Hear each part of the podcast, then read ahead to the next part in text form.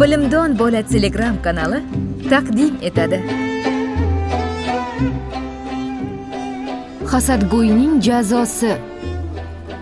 Bor ekan yo'q ekan. Tog'li nanay qishlog'ida ikkita yigit bor ekan. Bu yigitlar yonma yon qo'shni uyda tug'ilishgan birga o'sishgan ekan. Lekin bularning biri boyning o'g'li ichi qora hasadgo'y. Yolg'onchi va qallob ekan. Ikkinchisi kambag'alning o'g'li esa juda odobli muloyim rostgo'y va sofdil yigit ekan. Ular doimo birga yurishar. Bu ularning o'zaro qalin do'stligidan emas. Boyning o'g'li qayerga borsa o'zining yalt yult kiyimlari bilan kambag'al yigitning yupun kiyimlarini taqqoslab maqtanish uchun birga olib ketar. Buning ustiga boyning o'g'lini har qanday buyrug'ini kambag'al yigit bosh tortmay bajarar tekin dastyor ekan. Kunlarning birida boyning o'g'li kambag'al yigitga otlon yangi qo'rg'onga borib kelamiz debdi. Ikkalasi yo'lga tushishibdi.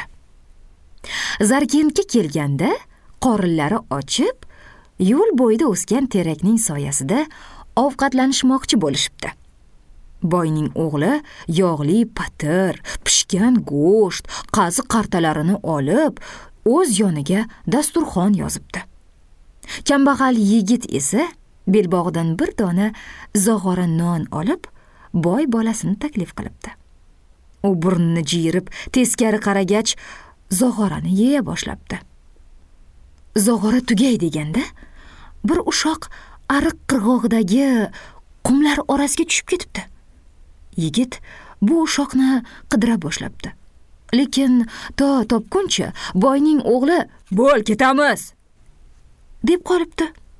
Kambag'al yigit ushoq tushgan joyga pichog'ini sanchib belgi qilibdi da yo'lga tushibdi. Ular yangi qo'rg'onga borib ishlarini bitirib ertasi kuni ortga qaytishibdi. Yana o'sha yerda dam olishga o'tirishibdi. Kambag'al yigit qumning orasini qo'li bilan paypaslab non ushog'ini qidira boshlabdi. Shunda qo'li bir qattiq narsaga tegibdi. Tortib olsa oltin to'la xumcha ekan. Yigit bu topilmadan juda xursand bo'lib bir qismini boyning o'g'liga in'om qilibdi.